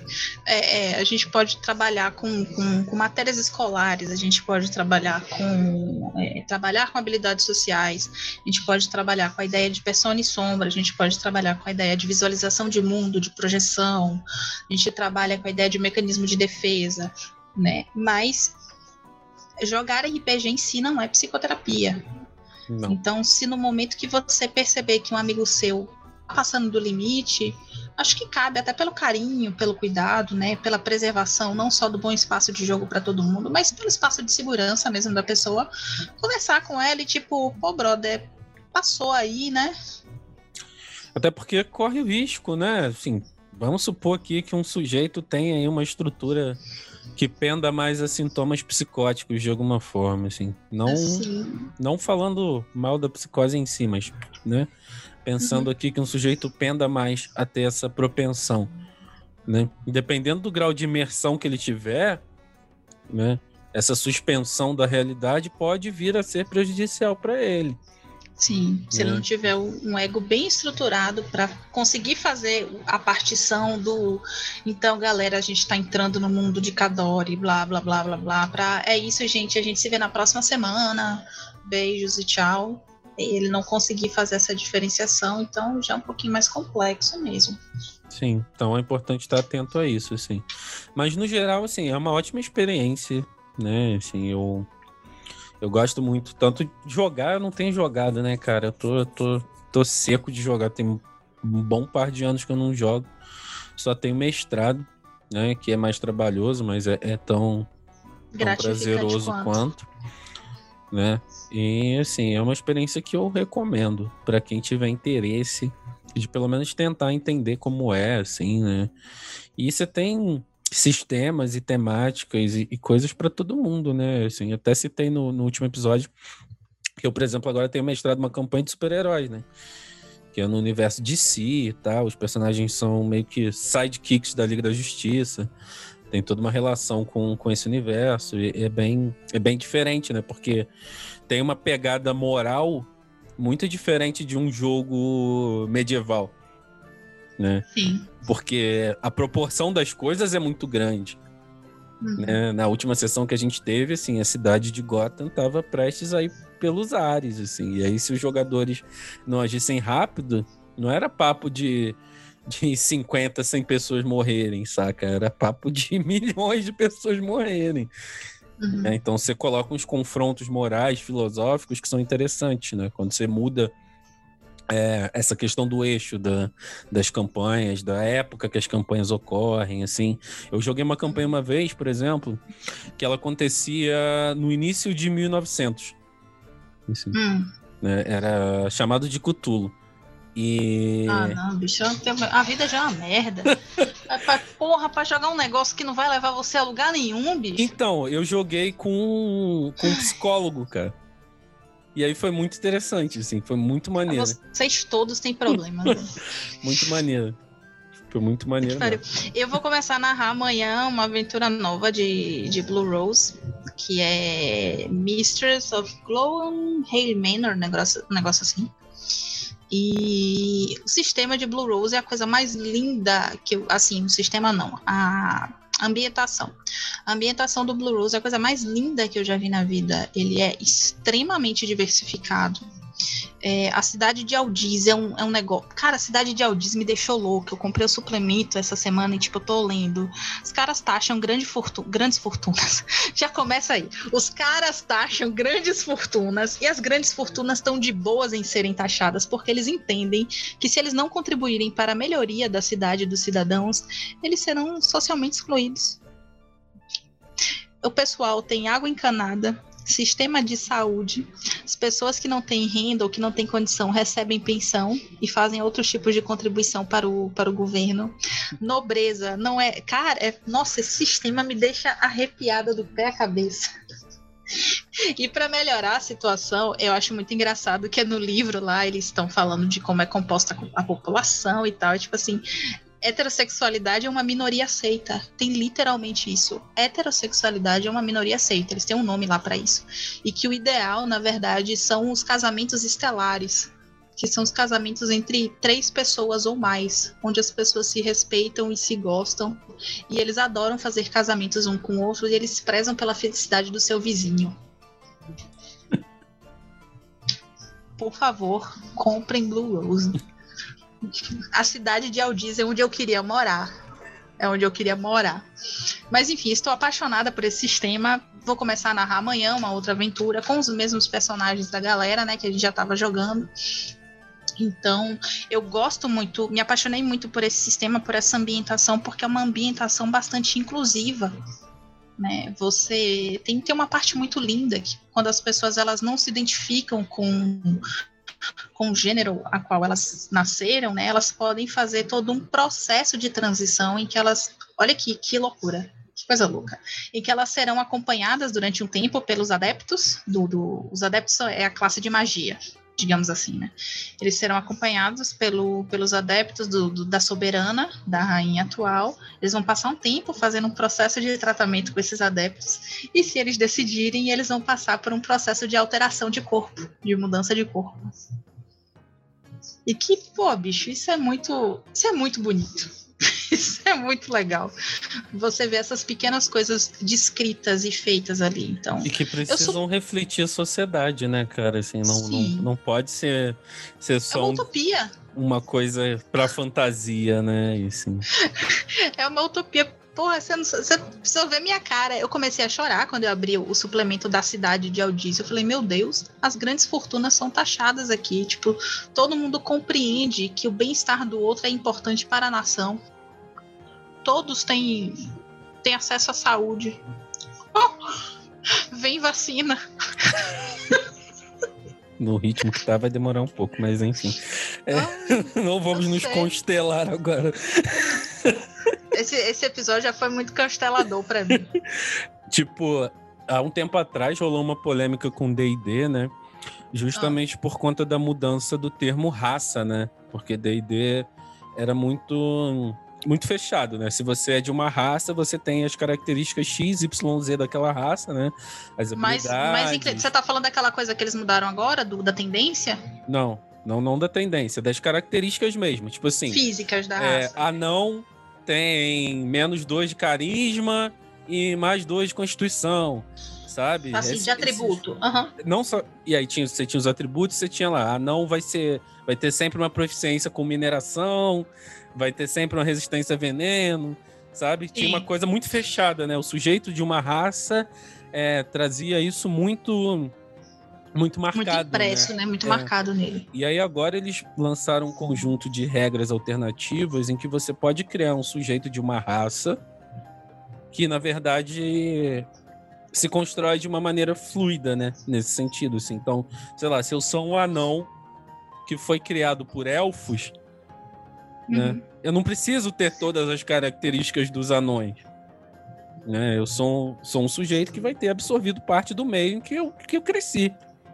Uhum. Né? Então, ao invés de ter proficiência com armas anãs, que seria marreta, malho e, e, machado, eu vou ter proficiência com espada longa e arco longo, que são proficiências uhum. com as armas élficas. Saca? Sim. Então, ele, e isso gerou uma grande polêmica na comunidade nerd, né? Que não é nem nerd, não é nerd. É nerd né? mesmo, caralho, né? Justamente porque é as pessoas começaram a tratar como um aspecto de mimimi, né? Que é para agradar essa geração mimimi, né? E coisas assim. Assim como quando teve a revela revelação, entre aspas, né? Porque os elfos em D&D, é, tecnicamente, eles não têm uma orientação binária, né? Porque Sim. Corellon, que é o grande deus dos elfos, era hermafrodita. Sim. Né? Ele tinha aspectos que se manifestavam como masculino e aspectos que se manifestavam como feminino. E aí isso passou a ser uma característica possível para um elfo, né? Então um elfo poderia ao dormir se transmutar. Né? Se ele estava se apresentando masculino. Isso vale para Ladrim também, porque a gente estava conversando sobre isso agora de manhã. Então, são os altos elfos, né? Ladrim é alto elfo. Ah! Peraí. Jaya, você estava certo sobre o Zeladrim. Depois eu falo. Ah. É, e aí que eles poderiam se transmutar como uma habilidade natural da raça, né? Porque o Deus que os criou, e todas as raças em D&D são quase espelhos, né? É, dos deuses que os criam. E por favor, não vamos entrar nos Drow. Porque, puta que pariu, a sociedade Drow é o medo que todo machinho safado tem de rádio fame, velho. Não engasga não, que tu sabe que eu tô falando sério. Caralho, o medo de mulher que esse povo tem, viu? Puta merda. Pra quem não sabe, os Drolls são os elfos das profundezas, né? São os elfos são do subterrâneo. Elfos. E eles têm uma sociedade matriarcal, mas não é assim, um matriarcal grande mãe, é, super positiva. Vem cá que né? eu te né? dou um abraço. Né? Vem cá, filho. É, é uma grande mãe castradora, assim. Então, os machos, né? Os elfos machos, eles são basicamente escravos. Né? É uma sociedade que, que reina em cima das construções femininas, né? Os altos cargos são todos cargos do feminino, são as, as grandes sacerdotisas de Lolth, né? Que é a Rainha uhum. Aranha, que era esposa de Corellon, né? Foi uma das primeiras esposas de Corellon, eles tiveram uma treta lá e ele baniu ela para o submundo. Né? Então tem toda uma construção em cima do matriarcado, é... como a mulher sendo mais olha, forte do que o masculino e, que, e, dominando o masculino. E que curioso, né? Eles são pretos. Uau! E são é, normalmente a tendência caótico mal. Sim. Uau! Isso foi uma, isso foi uma grande polêmica, né, que o que o Gigax passou, né, na criação do Forgotten Realms e o Ed Greenwood também, justamente uhum. porque se fazia essa associação direta né, com negritude, Sim. né? De que os negros são maus e tal. Lá no início do cenário, Forgotten data de 1980, 1982, se não me engano. Primeira publicação de Forgotten Realms. É, e aí essa polêmica já estava lá presente, né? Mas aí na narrativa é porque os altos elfos é, têm contato com a luz e os eladrins foram escurecendo conforme passavam mais tempo embaixo da terra, né? E aí passaram a ter menos contato com a luz do sol os Eladrin, os Droll. Os Droll. e aí passaram a ter menos contato com a luz do sol, isso foi fazendo com que eles ficassem negros.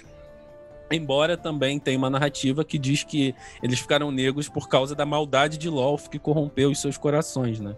Quando é, porque eles eram seguidores dela, então Corellon meio que amaldiçoou ela para virar a negra. Isso, quando ela vira Rainha Aranha.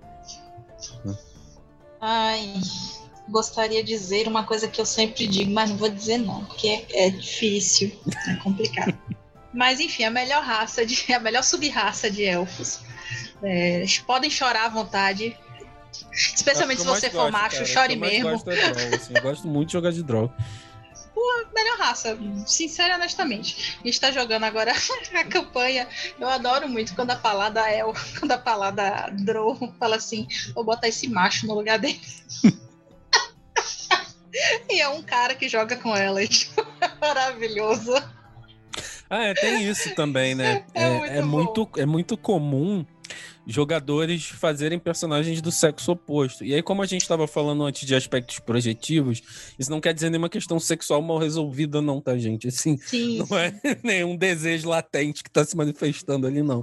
É só porque às vezes isso pode propiciar é, justamente que você trabalhe outras facetas da sua personalidade. Tá. É sempre bom a gente frisar que assim a gente trata aqui primordialmente de temas junguianos, de temas da psicologia analítica. Então, se você acha que tudo é desejo latente, você está no podcast errado. Vai procurar um podcast. Forever Freud. É... Forever Lacan. Né? Vai procurar outro podcast, porque esse não é o lugar que você deveria estar. Ou pode estar, entendeu? Mas entenda a diferença. Nem tudo é desejo latente, nem tudo é interpretação. As coisas são muito mais, mais prismáticas do que preto e no branco, né? O bom e velho depende. Então, o fato de você jogar com, com outras personagens não quer dizer muita coisa.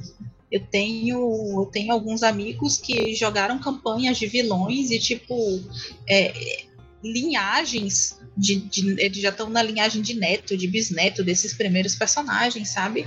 Inclusive, um deles foi, foi fruto de um estupro de um personagem com outro, né? Um personagem que estava jogando com um personagem masculino e outro personagem, um rapaz que estava jogando com uma, uma personagem feminina, com uma maga. Né? Então, tem toda uma, uma, uma, sistemática, uma problemática né, que a gente tem que olhar por um outro viés. Né? Então, o fato de você estuprar alguém no jogo, ou ser estuprado, ou matar alguém, porque o que mais vai acontecer é você matar Goblin, é você matar Hobgoblin. Né? E, tipo... Isso levanta um dilema ético, inclusive, né? Assim, será que esses seres têm direito à vida também? Exato. Sim, sim, tem essa tirinha também que é famosa pra caralho, que é tipo, os caras estão jogando, e aí tem um anão e um elfo, eles começam a descer o pau aí, tipo, o anão. Eu posso fazer uma rolagem para saber qual é o sistema é, social dos hobgoblins e tal, porque, enfim, a gente não pode estar aqui só matando eles, eles têm que ter um propósito de vida, eles têm que ter outra coisa, né? E a gente estava jogando outra campanha de o Dungeon of Mad Mage, que a gente chegou num determinado nível lá, depois de Skullport, que tinha um, uma cidade, né? Tipo uma organização meio goblin, meio hobgoblin, meio goblinoide ali. Tinha um orfanato com criancinhas goblins. Então, tipo, a gente ajudou a recuperar uma bonequinha goblin a gente salvou um bebezinho Goblin, sabe? Então, tipo, Goblin não tá ali só pra você encher de porrada. Nossa, é um saco de loot, né, cara? Pra é, assim. Você, você xuxa a porra do Goblin e arranca o que ele tá levando e leva embora. Pois é, cara. E nesse, e nesse caráter aqui é importante saber que o RPG não é descolado da sociedade, né? Ele vai acompanhando essas evoluções. Porque se você olha lá pro D&D, né, de 45 anos atrás, né? Os orcs eram basicamente isso, assim, era só um monstro a ser derrotado. Com o passar Sim. do tempo, você vai criando toda uma sociedade intrincada em cima disso, que vai trazendo dilemas, né? Será que você é de fato o herói dessa história? Assim, Sim, que né? no fundo, no fundo, todo mundo só é o herói da sua própria história. Sim. Né? Por isso, eu, eu acho que a nossa época traz uma coisa muito interessante, né, em comparação com as outras, que a gente tinha, você tinha os vilões meio vilão da Disney, né? Que é tipo, sou mal, mal, mal, feito capau. Era maniqueísta, hoje, né, cara? Sim. E hoje a gente tem uma coisa mais diferente. Então, você pega, por exemplo, personagem que eu sou apaixonada, mas que assim, é um canalha, um canalha, mas é um canalha, assim, amo, é o Jarlexo Baenri. Tipo, meu Deus do céu. Aquele cara é muito canalha, mas eu amo ele. Se ele existisse e me desse uma chance, ai Deus. Vamos começar que ele é drow. Nasceu meio drow. Nossa, suei frio agora, colega. Constelei de novo. É o dia da constelação. Que não é familiar, graças a Deus. Que não é familiar, graças a Deus. Aqui não rola nenhuma incestualidade. É, mas ele é um personagem extremamente dúbio, sabe? Ele, ele faz coisas que são que são bem a proveito próprio, mas que podem ser ruins para outros personagens, ao mesmo tempo que ele também é capaz de fazer coisas maravilhosas para os personagens. A gente sabe? A gente tá falando dessa... de um personagem, rapidinho, a gente tá falando de um personagem que existe, né, a nível de jogo, que é um NPC, mas que assim, quando você pega as histórias que são escritas, é, ele também tá com essa personalidade lá, existem livros sobre isso. E não, eu não gosto da escrita do Salvatore, eu só leio porque ele escreve sobre sobre Drows, mas eu acho a escrita dele uma bosta. A Sarah J. Maas podia escrever muito melhor sobre Drows do que ele. Mas, por favor, diga, Jordan. É, a gente estava falando sobre essas questões de projeções e elementos assim, né? Quando você joga com um Drow, essa dualidade entre o que eu vou fazer num aspecto egoísta e o que eu vou fazer para o grupo é uma coisa muito interessante, né? Porque você é construído como um sujeito que só tem que pensar em sobreviver. Assim. Então é, é você por você, né? Assim, não tem coletividade, não, não tem, não tem. Não tem paz e amor, você tem que sobreviver, ainda mais se você for um drow macho. Assim. O pai do filho da minha personagem é um drow macho. E o filhote é um meio drow. Então isso traz uns conflitos muito interessantes. E aí, assim, quando eu jogo de draw, é sempre um, um movimento de botar a sombra pra fora, assim, que aí eu posso ser filha da puta pra caralho em situações que eu normalmente não seria, saca? Então, só vai, cara, só vai. Já, meu irmão, se foda. Tô nem aí. Vou Engole assassinar essa, essa criança no meio da cidade? Vou. Assim, por quê? Porque Engole eu preciso fugir. Sabe? Uma vez eu fiz isso, cara. Eu precisava fugir. A polícia tava perseguindo meu personagem. Eu precisava criar uma distração, assim. Eu peguei minha algibeira, joguei as moedas assim, aí parou uma criancinha para pegar a moeda, eu fui lá e meti a adaga na criança. Ai, Zonda. Qual é o seu alinhamento? CN? Era. Era código neutro. É. Sacou? E era draw. Então. Ali jogou uma vez de, de draw numa campanha de um amigo nosso, Asriel, o nome do personagem. Que assim a gente foi contratado por uma cidade de gnomos para descobrir, né? Tipo, é, quem foi que roubou o negócio lá e, e tirar o líder que estava no lugar e colocar outro líder. Eu sei que no final a gente conseguiu recuperar o, o, item, chegou lá e foi conversar, e aí a porra do, do, do, líder da cidade não queria pagar pra gente, né? O que foi acordado. Aí tô eu de, de guerreira conversando com a, com outra colega, né? Com outra personagem, não, isso não pode ser, não sei o que, não sei o que. Enquanto eu tô lá batendo papo com a mulher, o personagem de Ali, que era um Drow, caótico neutro, chegou assim perto do gnomo, abaixou e, tipo, puxou a daga e transformou o gnomo numa peneira. Acabou. Vai me pagar, não? Então tudo bem. Receba aqui. Paga em aço. Paga com a alma.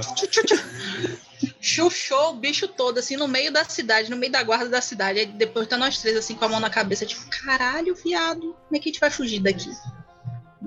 Então, assim, nem, nem quando a gente coloca o sombrão para fora, né? Quando a gente tem consciência das coisas, as coisas são sem consequência. Esse é o bacana também do, do RPG. Você tem uma ação, você tem uma consequência. E aí o choro é livre, meu parceiro. Cara, primeira sessão. Jogadores estavam chegando na cidade e tal. Eram dois, três jogadores, eles já fizeram um background que já se conheciam, né? Estavam chegando na capital do reino e tal, e aí tinha uma fila para se entrar na uhum. cidade. Aí beleza, estão esperando na fila, era um elfo ranger, era um elfo ranger. Aí eles estavam esperando na fila tal, aí vem uma criancinha pedir uma esmola. Assim, né? Um moleque de uns 5, 6 anos, assim. Pediu uma esmola e ele não deu. Aí o moleque foi e tentou fazer um pickpocket nele. Ele foi e deu um bicudo na Nossa senhora. Primeira ação do jogo, assim, deu um bicudo da criança. Acabou preso. A guarda prendeu ele, passou duas semanas aprisionado no meio da cidade, com o pessoal jogando tomate, fezes e tudo que tinha de. A cara. Então, tem essa ótima parte do RPG é que toda ação tem uma consequência, né? Que às vezes pode ser na medida e às vezes pode ser desmedida. Vai depender muito do estilo do narrador. Pois é, né? cara. Pois é. Se eu fosse você, eu também faria isso. eu também sacanearia. Porque Pô, tem, tem, tem a minha orientação. jogo, cara, pelo amor de Deus. Tem a minha orientação enquanto pessoa. Minha orientação como pessoa é CB. É os caótico bom. Mas não me força, não, que para virar caótico neutro é assim, ó. Daqui para ali. Dois tempos. E é uma parada que eu sinto falta, assim, mestrar D&D, ou mestrar... Eu gosto de mestrar D&D porque eu tenho um cenário, né, cara? Eu tenho um cenário que tá aí há 10, 11 anos em construção. Desde meu... Não, mais 13 anos em construção. Desde meus 18 anos que eu tô trabalhando nele, assim. Não sei porque você não tá deixando a gente rico já, entendeu? E é um, e é um cenário bem, bem complexo, porque na verdade ele é uma adaptação da história do mundo real é, para um cenário de fantasia né? Então, assim, basicamente. Basicamente. Hum. Peraí, só um minutinho. Ó, um pouco mais baixo. É, basicamente, é, a história é que num futuro, assim, num futuro da humanidade e tal, a tecnologia tinha avançado muito e durante uma escavação é, encontraram alguns, algumas relíquias e tal. E quando foram estudar essas relíquias, acabaram despertando os poderes dos deuses antigos. Né? Foi meio que um, um portal assim, para os deuses antigos. E aí começa uma guerra entre a humanidade e os deuses. Né? Os deuses putos, porque a tecnologia venceu né? E aí a fé do, do, da humanidade tinha acabado, né?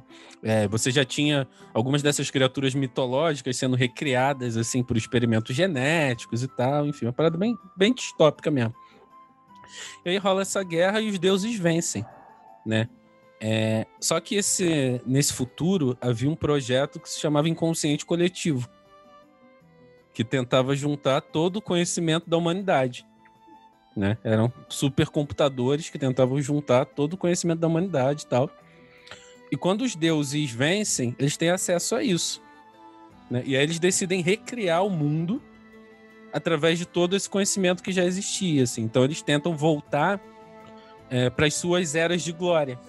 Então, Não, nesse... reset.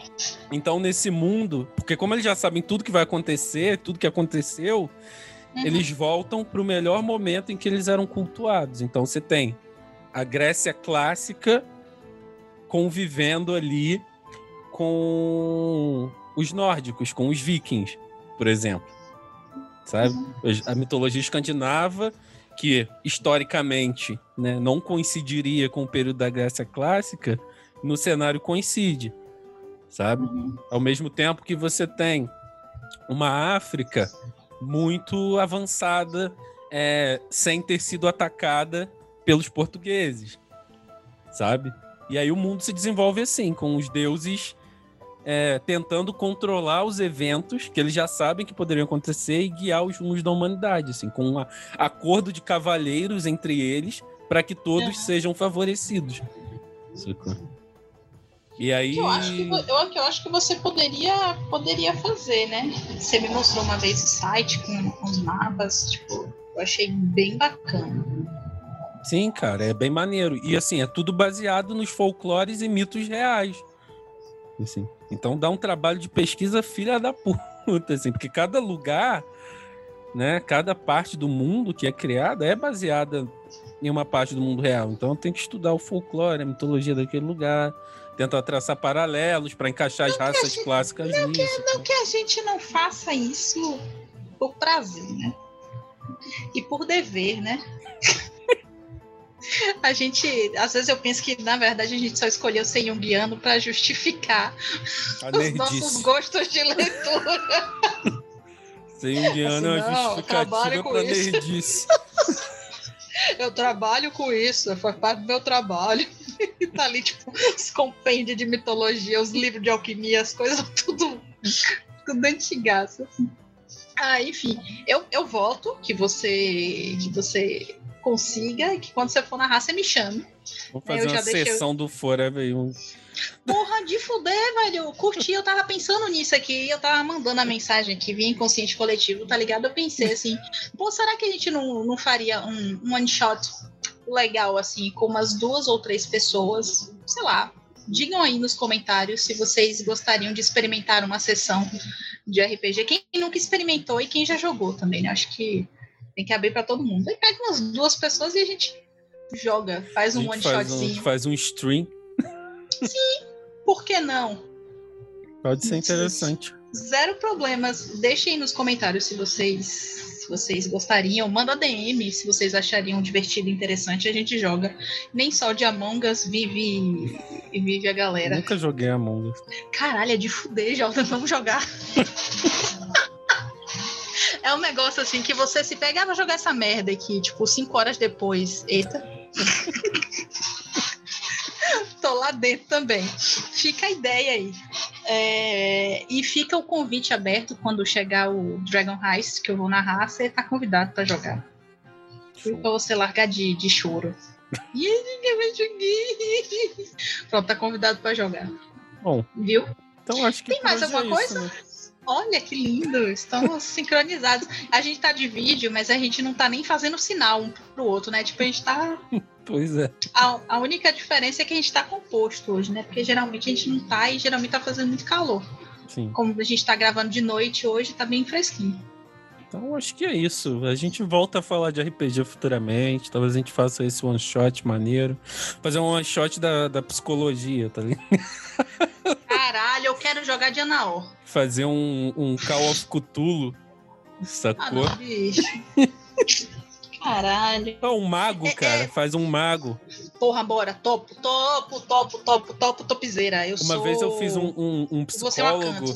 Eu fiz um psicólogo que era orador dos sonhos. E Caralho, a, a maneira, fuder, velho. A maneira de usar a magia dele era interpretando os sonhos dos pacientes, tá ligado? Metia um estado mágico ali e entrava já, no sonho. Já, já rolou Changeling é, da Corte do Inverno, psicólogo, que fazia um grupo de apoio e ele se alimentava das tristezas da galera. Maneiro. Enfim, a gente não é fada, tá, gente? E a gente também não se alimenta das suas tristezas. Tá? Então... Fale por você. não, eu não sou da corte do inverno, eu sou da corte da primavera. Eu me alimento de luxúria, prazer, desejo, outras coisas. Tristeza, não. eu sou da corte da primavera, quem? Tristânia? Eu não sei, eu sei nada de Change. Mud mudou, não, não tem, não é, ele é completamente diferente do, do sonhar, os perdidos, né? Os perdidos, agora você é um, você foi raptado, né? E você retorna para a sociedade humana. Então você tem que lidar com isso. E aí aqui, quando você retornou, você pode escolher se filiar alguma corte ou a corte nenhuma. Tem as cortes básicas, né? Primavera, verão, outono, inverno, que você vai coletar glamour de acordo com as emoções das pessoas. E tem umas outras cortes diferentonas, né? Tipo, corte do amanhecer, é, corte, corte da noite, corte não sei o quê, que aí você se alimenta de esperança, de não sei o quê, entendeu? Entendi eu, eu gostei. A campanha que eu narrei, que foi baseada no Labirinto, né, de 86, do David Bowie com a Jennifer Connelly. É, eu gostei bastante, mas eu narrei a campanha. Dois anos de campanha tiradas da minha cabeça, foi muito divertido. Então, me apaixonei pelo sistema, mas agora quem tá no meu coração é Blue Rose. Então, recomendo vocês. Cara, uma campanha de dois anos é uma boa Fora campanha, isso, assim. Como tem deem ideias, digam se vocês gostaram. Foi, foi, foi, foi uma ótima campanha. Tipo, teve um começo, um meio e fim, saiu o jogador no meio do caminho. Eu tive que reformular muita coisa, mas assim, no final das contas deu certo. No final da campanha, eu meio que transportei a galera. Tipo, eles saíram dos anos 80, porque o negócio rolava nos anos 80, né? E eu transportei a galera para para a era vitoriana, para Londres vitoriana. E aí eu comecei a botar coisa de mago. Eu acho que foi uma campanha muito boa. Eu posso depois colocar a história que eu fiz de maneira resumida, mas eu acho que foi uma campanha bem bacana. Calhou na época de sair, de sair esse último CD do, do Pearl Jam. Então, tipo, eu fiquei muito pirada porque eu tinha colocado o personagem, eu tinha transformado o Ed Vedder num personagem, né? Porque a campanha era toda musical nos anos 80. E aí eu acabei misturando algumas coisas do início dos anos 90 também, né? Então, tinha coisa da Madonna, tinha o próprio Bowie, é, Michael Jackson, então tinha Guns N' Roses. Ficou muito mesclado assim. E botei um pessoalzinho do início dos anos 90, menos Nirvana, porque eu dei Nirvana. E aí, quando saiu o CD novo do, do, Pearl Jam saiu com as músicas assim, tipo, muito maravilhosas para usar dentro da campanha, dentro da sessão. E aí foi, foi bacana. Eu fiz uns negócios bem, bem arrombados. É porque tem uma, uma maldição do RPG, né, cara? Que é difícil uma campanha durar, assim, né? É, normalmente um jogo começa e, e, morre em poucos meses, justamente por causa da vida adulta, né? Começa a dificultar do jogo. É, porque hoje eu não posso, amanhã eu não posso, não posso, não posso, não posso, não posso, Quando ninguém morreu. pode. Mas o que foi que, que, que eu acho que contribuiu para minha campanha durar, né? A gente acabou narrando entre família aqui, então são, é minha família religiosa. Então, minimamente, a gente se vê 13 vezes por ano, obrigatoriamente. Então, o que, que a gente fazia? É todo mundo nerd, então, assim, tinha a celebração religiosa num dia, no dia seguinte era o dia do RPG. Então, o negócio foi durando, porque porque a gente já se via mesmo, né? Então, assim, acho que é isso, né? Curtam, comentem, compartilhem. compartilhem. É, a gente deve estar. Tá Botem nos comentários. Vindo aí para vídeos em breve. Vamos ver se a gente resgata essa ideia que a gente tinha aí anteriormente. Né? Esse dia Sim. eu fui dar um curso aí falaram que tem que fazer um canal no YouTube do. Pra gente falar de psicologia no YouTube. Assim. Vamos ver, né? Quem sabe? Eu, eu, fico, eu fico meio tendenciosa. Eu vou fazer que nem aquele cara que fazia com um saco na cabeça. Eu vou desenhar um saquinho assim. Canal do Meu rosto num saquinho. é! E aí eu vou botar um saco na cabeça e a gente pode falar tranquilamente. É, vamos ver. É, quem acho, sabe? Acho de boas. Estão fazendo nem live, quem dirá então. YouTube. Mas. Uhum. Vamos amadurecer essa ideia. A gente tem outros planos para o podcast esse ano tentar pôr em prática uhum. algumas coisas que a gente queria no passado, né? De falar mais dos textos também, guiando, e quem sabe isso pode vir a ser vídeo, né? Mas aí depende também do engajamento de vocês, Sim. depende do, do suporte de vocês para para dar uma motivada, né? Porque a gente sabe que no podcast a gente tem um número grande de ouvintes e tal, tem uma galera que curte a gente. Mas é importante saber que o nosso trabalho está de alguma forma sendo sendo positivo, está tendo, tá tendo uma repercussão boa para quem nos escuta, né? E aí daí migrar para o vídeo, a gente precisaria também saber que isso pode acontecer, porque é um investimento de tempo que está escasso. e aí complica. Certo? Então. Certo. Por hoje é isso. Por hoje é então... é só, pessoal. O mago é implacável, já dizia o Patolino. É. Nós somos implacáveis. E a gente se vê no próximo Você episódio. Você é desprezível. Beijos em pé. Fui.